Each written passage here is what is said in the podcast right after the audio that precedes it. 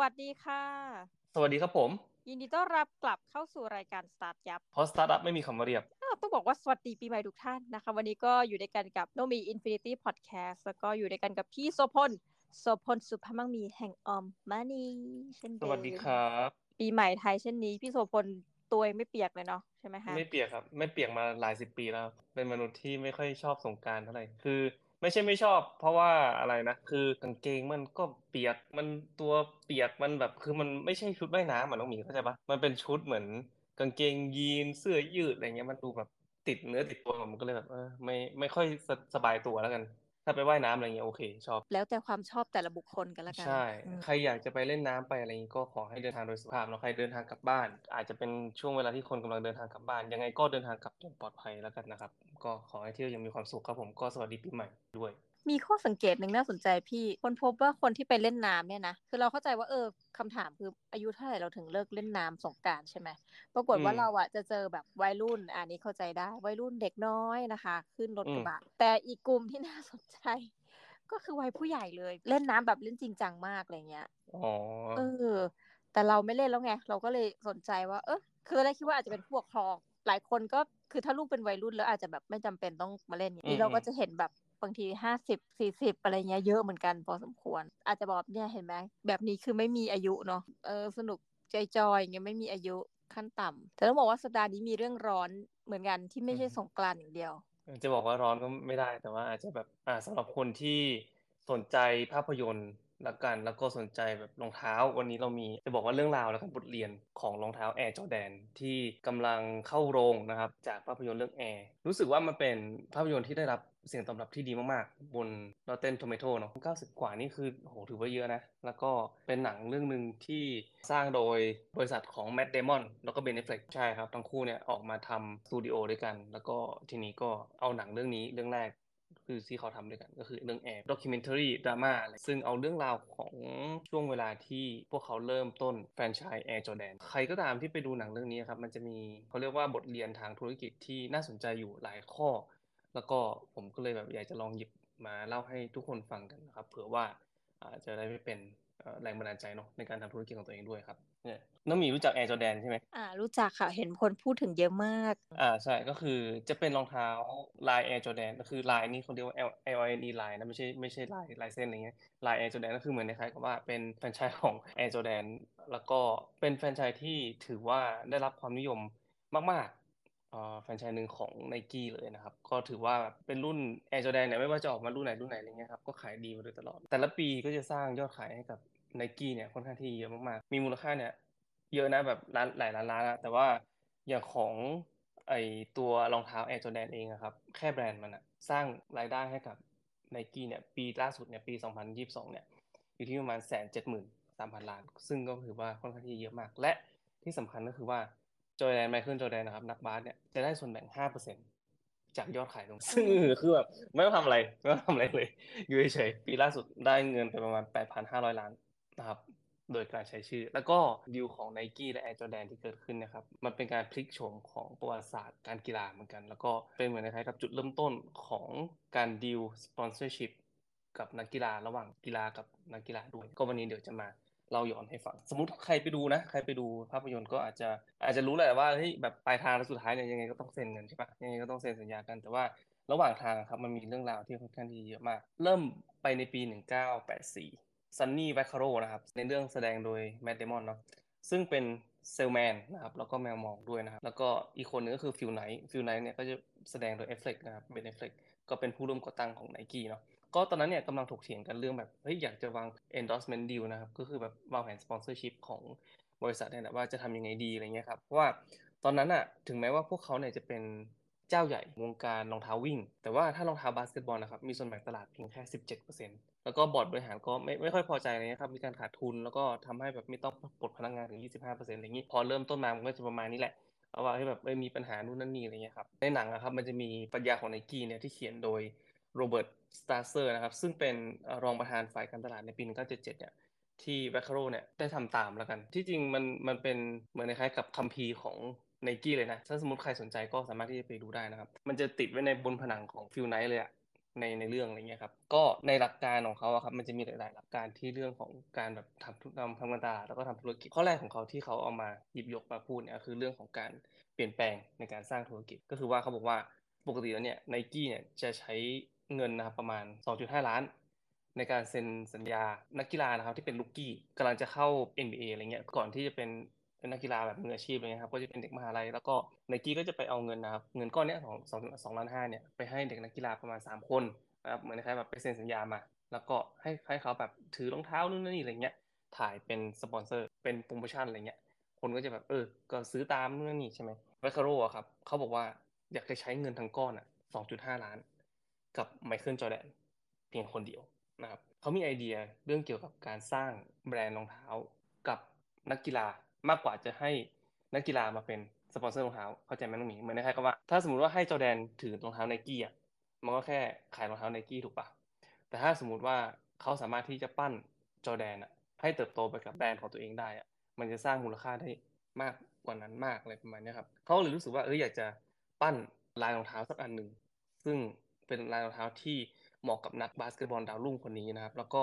มันก็เลยกลายเป็นสปอนเซอร์ที่ค่อนข้างที่จะแตกต่างจากเมื่อก่อนที่ใช้แค่ชื่อเสียงของนักกีฬานะครับมาหนุนแบรนด์เนาะแต่ว่าอันนี้คือแบบเป็นการเติบโตไปด้วยกันอย่างเงี้ยครับเออเนี่ยต่อไปเนี่ยมันจะมีนักกีฬาที่มีพรสวรรค์เหมือนกับจอแดนนะครับเข้ามาเล่นใน NBA เยอะขึ้น แล้วก็มันจะได้รับความนิยมเยอะขึ้นนะแวคคาโรบอกว่าเนี่ยบาสเกตบอลเนี่ยก็คืออนาคตเลย เพราะว่าพร้อมที่จะเดิมพันอาชีพของเขากับไมเคิลจอแดนคือเขาเขามองเห็นแล้วล่ะสมัยก่อนนะครับคนที่ผิวสีเนี่ยไม่ได้เข้ามา เล่นใน NBA ค่อนข้างที่เยอะเหมือนเหมือนสมัยนี้นะเพราะฉะนั้นเนี่ยเขาก็เลยมองว่าคือเนี่ยบาสเกตบอลกับคนผิวสีหรือว่าบาสเกตบอลคนที่แบบมีความสามารถเนี่ยครับสามารถที่จะเติบโตไปด้วยกันได้ เขาก็เลยมองเห็นโอกาสในจังหวะนั้น แล้วก็รู้สึกว่าเออเนี่ยอยากจะทุ่มเงินเข้าไปให้กับจอแดน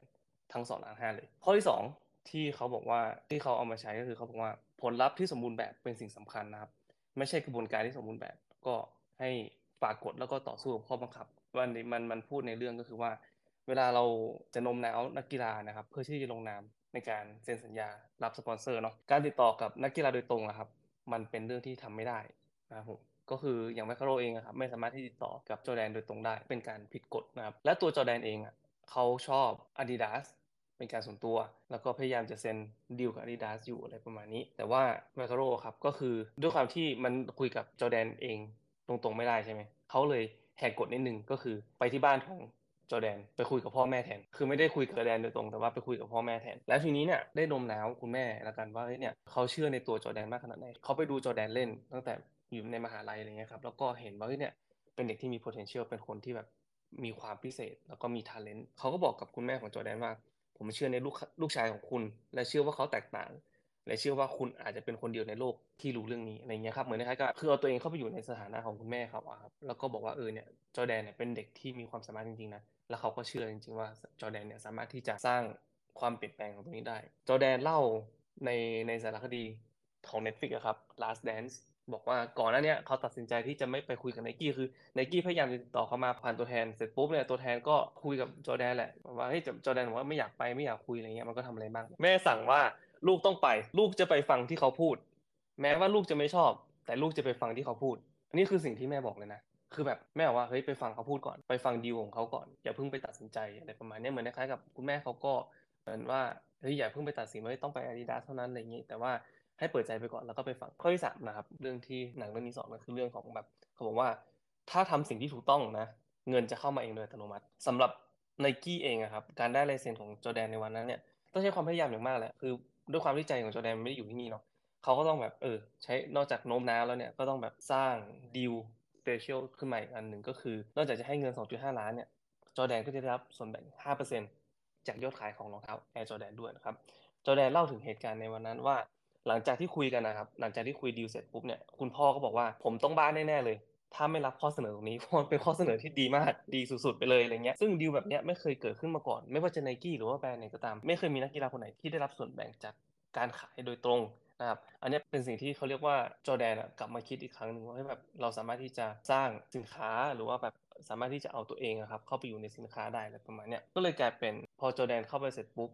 มันก็ทำให้มีตัว character ของจอแดนเข้ามา คือรุ่นแรก ๆ ก็จะมีแบบความสีขาวดำแดงต้องมี ไมเคิลจอแดนอยู่กับ Chicago Bulls แล้วก็ตัว Chicago Bulls คือสีขาวดำแดงถูกไหมไมเคิลจอแดนก็เข้าไปนะแล้วก็ตัวโลโก้ของมันนะครับก็คือสีขาวดำแดงเพราะฉะนั้นเนี่ยรองเท้าที่ไมเคิลจอแดนใส่นะครับแอร์จอแดนรุ่นแรกก็จะเป็นสีขาวดำแดงมันก็มีแบบ character ของจอแดนเข้าไปครับมันมีความไม่ใช่รองเท้าบาสแบบรุ่นเก่าๆอะไรอย่างเงี้ยมันก็เลยแบบรู้สึกตื่นเต้นมากขึ้นเนาะปีแรกอะรองเท้าจอร์แดนเนี่ยที่ถูกออกแบบมาโดยเฉพาะให้กับจอร์แดนใส่เลยนะจะขายได้ประมาณ 100 ล้านบาทพอละเอาแค่นี้ตั้งตั้งเป้าไว้แค่นี้ แต่ว่า มันขายดีเกินคาดขายดีถึงกระทั่งที่ว่าแบบหมดอะทุกร้าน แล้วก็สิ้นปีครับ สร้างรายได้ถึงประมาณ 4,300 ล้านบาท เกินคาดไปมากจากร้อยล้านบาทขายได้ประมาณ 4,300 ล้านบาท แล้วก็กลายเป็นรองเท้าบาสเกตบอลที่ขายดีมาโดยตลอดตั้งแต่ปี 2022 ล่าสุดก็คือปีสุดท้ายนะอย่างที่เราบอกไปก็คืออ่าได้ปีล่าสุดก็คือแสนเจ็ดหมื่นสามพันล้านบาทนะครับแล้วก็เป็นรายได้ให้กับจอร์แดนเนี่ย8,500 ล้านบาท สัญญาระหว่างไมเคิลไมเคิลจอร์แดนกับไนกี้นะกลายเป็นรูปแบบโมเดลธุรกิจแบบใหม่ ที่นักกีฬากับแบรนด์กีฬาต่างๆเนี่ยก็สร้างรายได้ร่วมกัน ก็เราตอนนี้เราจะเห็นไม่ว่าจะเป็นแบรนด์ไหนก็ตามอะก็จะมีดีลแบบนี้เกิดขึ้นใช่ไหมก็คือแบบการเซ็นดีลกับนักกีฬาที่มีความสามารถ แล้วก็จะให้ส่วนแบ่งกับยอดขายของของนักกีฬาแต่ละคน เพราะมันเหมือนคล้ายๆกับว่าเป็นวินวินทั้งคู่ครับคือนักกีฬาก็พร้อมที่จะโปรโมทให้ถูกปะเพราะว่าได้ได้กำไรจากยอดขายด้วยได้เงินจากยอดขายด้วย ถ้าสมมติว่าเขาขายดีก็สามารถที่จะได้รับเงินมากขึ้นประมาณเนี้ย ก็เพราะฉะนั้นเนี่ยดีลของไนกี้เนี่ยก็เหมือนคล้ายๆแบบเป็นการเปิดประตูสู่ความสำเร็จแบบของนักกีฬาหลายคนนะคือแบบนักกีฬาหลายคนต่อจากนั้นนะครับ ก็เหมือนคล้ายๆเซ็นดีลแบบแบบเดียวกัน มันก็เลยกลายเป็นจุดหนึ่งนะครับ ที่ทำให้ไนกี้เนี่ยเติบโตมาเรื่อยๆ แล้วก็กินส่วนแบ่งของตลาดของรองเท้าบาสเกตบอลจนกระทั่งสามารถที่จะเติบโตเป็นบริษัทกีฬา บริษัท apparel กีฬาเนี่ยรองเท้ากีฬาแล้วก็ อะไรต่างๆกีฬาทุกอย่างที่มีมูลค่ามากถึง 6.2 ล้านล้านบาทในตอนนี้ครับ ฟังแล้วต้องบอกว่าไม่น่าเชื่อเลย คือจริงๆอะเราเคยได้ยินเรื่องราวแบบนี้จากวงการภาพยนตร์ เติบโตไปได้บ็อกซ์ออฟฟิศได้เท่าไหร่อย่างเงี้ย คนที่เล่นภาพยนตร์ตำแหน่งนี้นี้นี้จะได้เปอร์เซ็นต์ตามไปด้วย ซึ่งเราว่านั้นก็โอ้โหแล้วนะอ่าแต่ก็เข้าใจว่าเวลาเล่นภาพยนตร์เนี่ย ตัวนักแสดงมันก็มีความเป็นตัวตึงไงในการดึงคนเข้ามาชมนี้เนาะเบนเอฟเฟกกับแมดเดมอนนะครับไอเดียของการแบ่งส่วนแบ่งเนี่ย ให้กับทุกคนที่มีส่วนร่วมในหนังด้วยนะ คือหนังของเขาอะที่ทำตอนเนี้ย ก็คือทำแบบเดียวกัน ทุกคนจะได้ส่วนแบ่งของยอดรายได้ที่ได้ มากน้อยแตกต่างกันไปนะสำหรับเราคือว่าโหโลกทุนนิยมนี่มันช่างมันโหดอะพี่ มันโหดตรงเออแต่ว่าคือถ้าจอแดนคิดไปนะคะ คืออันนี้เราจะพูดถึงประเด็นเรื่องการ make a choice เนาะ choice บางกรณีเนี่ยมันเป็น choice เดียวอะที่เราเลือกแล้วมันได้เปลี่ยนชีวิตเราไปตลอดกาลอันนี้ก็น่าจะเป็นหนึ่งใน choice นั้นที่ไมเคิลจอร์แดนได้เลือกและเปลี่ยนชีวิตจริง ๆ ไปตลอดกาลโดยที่แบบแทบจะเรียกได้ว่าไม่ต้อง โอเคใช้ชื่อเสียงตัวเองก็จริง แต่ว่าหลังจากนั้นนี่คือผลพลอยได้ล้วนๆเนาะแล้วก็ผมว่ามันเป็นความตาถึงของแมวมองด้วยแหละ ด้วยความที่ว่าเออมันมีนักกีฬาก็ไม่ใช่แม่น้อยเนาะที่แบบจะเซ็นดีลอะไรเงี้ยแต่ว่าเขาไปดูจอร์แดนเล่นไปดูนู่นนั่นนี่อะไรเงี้ยแล้วมันก็ ทำให้เขาเห็นแล้วว่าเอ้ยมันต้องมีอะไรสักอย่างมันต้องได้ ความทักษะของแมวมองแล้วก็คนที่มองขาดด้วยนะว่าเออตลาดแบบนี้มันจะเป็นยังไงต่อไปน่าสนใจว่าคือโมเดลเนี้ยเราเห็นในอเมริกาแบบทั่วๆเนาะมันพอจะเห็นโมเดลแบบคล้าย ๆ แบบเนี้ยในพื้นที่อื่นเดี๋ยวผมเล่าให้ฟังก็คือว่าเมื่อก่อนตอนเซ็นหนังสือใช่ไหมเขียนหนังสืออะไรเงี้ยปกติแล้วอะครับสำนักพิมพ์ก็จะคือจะให้ส่วนแบ่งตามสัดส่วนกันไป10% 15%ว่าไป แต่ว่าโมเดลใหม่เดี๋ยวนี้มีครับก็คือนอกจากจะได้ค่าเขียนหนังสือแล้ว ก็จะมีค่าส่วนแบ่งก็คือว่าเมื่อก่อนอาจจะแบบ 10%ของยอดพิมพ์เช่นว่าหนังสือเล่มละ300ใช่ไหมพิมพ์1,000 เล่ม เราก็จะได้ 10%ของอ่า3 0 0 0 0 0ก็คือ 30,000เอางี้ง่าย ๆ แล้วทีนี้เนี่ยถ้าสมมติว่าเป็นเอ่อโมเดลใหม่ ก็อาจจะมีว่าเออเนี่ยคุณอาจจะได้เริ่มต้นไม่ได้30,000นะแต่ว่าอาจจะได้แบบสองหมื่นแต่ว่าสามารถที่จะได้เงินมากขึ้นถ้าสมมติหนังสือมันขายได้มากขึ้นอะไรเงี้ยครับอย่างเช่นว่าคุณบอกว่าคุณได้สองหมื่นแต่ว่า เอ่อจะได้ห้าเปอร์เซ็นจากยอดขายทุกๆเล่มอะไรประมาณนี้ครับคือแบบมันมันมีโมเดลนี้เพิ่มขึ้นมาหลังๆนะที่ผมเห็น เพราะฉะนั้นผมว่ามันก็น่าจะมีเริ่มในธุรกิจอื่นๆแหละเพราะว่ามันเหมือนคล้ายๆดึงคนที่สร้างผลงานนะครับ ให้อินกับสิ่งที่เขาสร้างด้วย แล้วก็นอกจากนั้นเนี่ยมันยังจะช่วยทำให้คนที่สร้างผลงานพยายามจะขายของที่ตัวเองมี หรือว่าของที่ตัวเองแบบอย่างที่บอกครับ มันไม่ใช่แค่แบบเซ็นสัญญาแล้วจบไป แต่ว่ามันเป็นเหมือนพาร์ทเนอร์กันที่แบบเออช่วยกันสร้างช่วยกันบิวอะไรเงี้ยดูต่อไปนะคะโมเดลนี้น่าสนใจมาก แต่ว่าที่เราเห็นเห็นกันอะหลัก ๆ แบบที่พูดกันเยอะเนาะเรียกว่าบนภาพยนตร์ เพราะว่ามันก็มีความไม่แน่ไม่นอนค่อนข้างเยอะอ่าก็มาวงการกีฬานี่ล่าสุดก็พูดถึงเรื่องของวงการนักเขียนนะเดี๋ยวเราไปดูว่าต่อไปเนี่ยตรงตรงอินฟลูเอนเซอร์นี่น่าสนใจนะวงการนี้ไปกับยอดขายเนี่ยเราก็จะเห็นการคอลแลบอะไรทั้งหลายเนี่ย ในหลากหลายวงการนะคะ ก็มันก็เป็นอีกไอเดียหนึ่งแล้วกันในการทำธุรกิจในภาพรวมเนาะซึ่งก็อย่างว่าทุนนิยมก็จะมีผู้ชนะนะคะ แล้วก็ผู้บริโภคอย่างพวกเรา ก็จะเป็นผู้แพ้ที่ยอมจ่ายตังค์ใช่ไหมอะสำหรับวันนี้ก็พอหอมปากหอมคอนะก็ถือว่าเป็น EP สวัสดีปีใหม่ทุกท่านนะคะ ก็ขอให้มีความสุขมากๆในช่วงปีใหม่นี้ แล้วก็เดินทางไปไหนนะคะ ก็ต้องบอกว่าเดินทางอย่างระมัดระวังรักษาสุขภาพไปตลอดปีนะคะ ขอให้มีความเข้มแข็งแข็งแรงนะทั้งกายใจและก็ การเงินนะคะ มีความสุขมากๆ กับครอบครัวของท่านนะคะในช่วงปีใหม่นี้ อืก็สำหรับวันนี้ทางน้องมีและพี่โสพลก็ได้เวลานะคะต้องขอลาทุกท่านไปก่อนกลับวิวกับครอบครัวกันนะคะสำหรับวันนี้ สวัสดีค่ะ สวัสดีครับ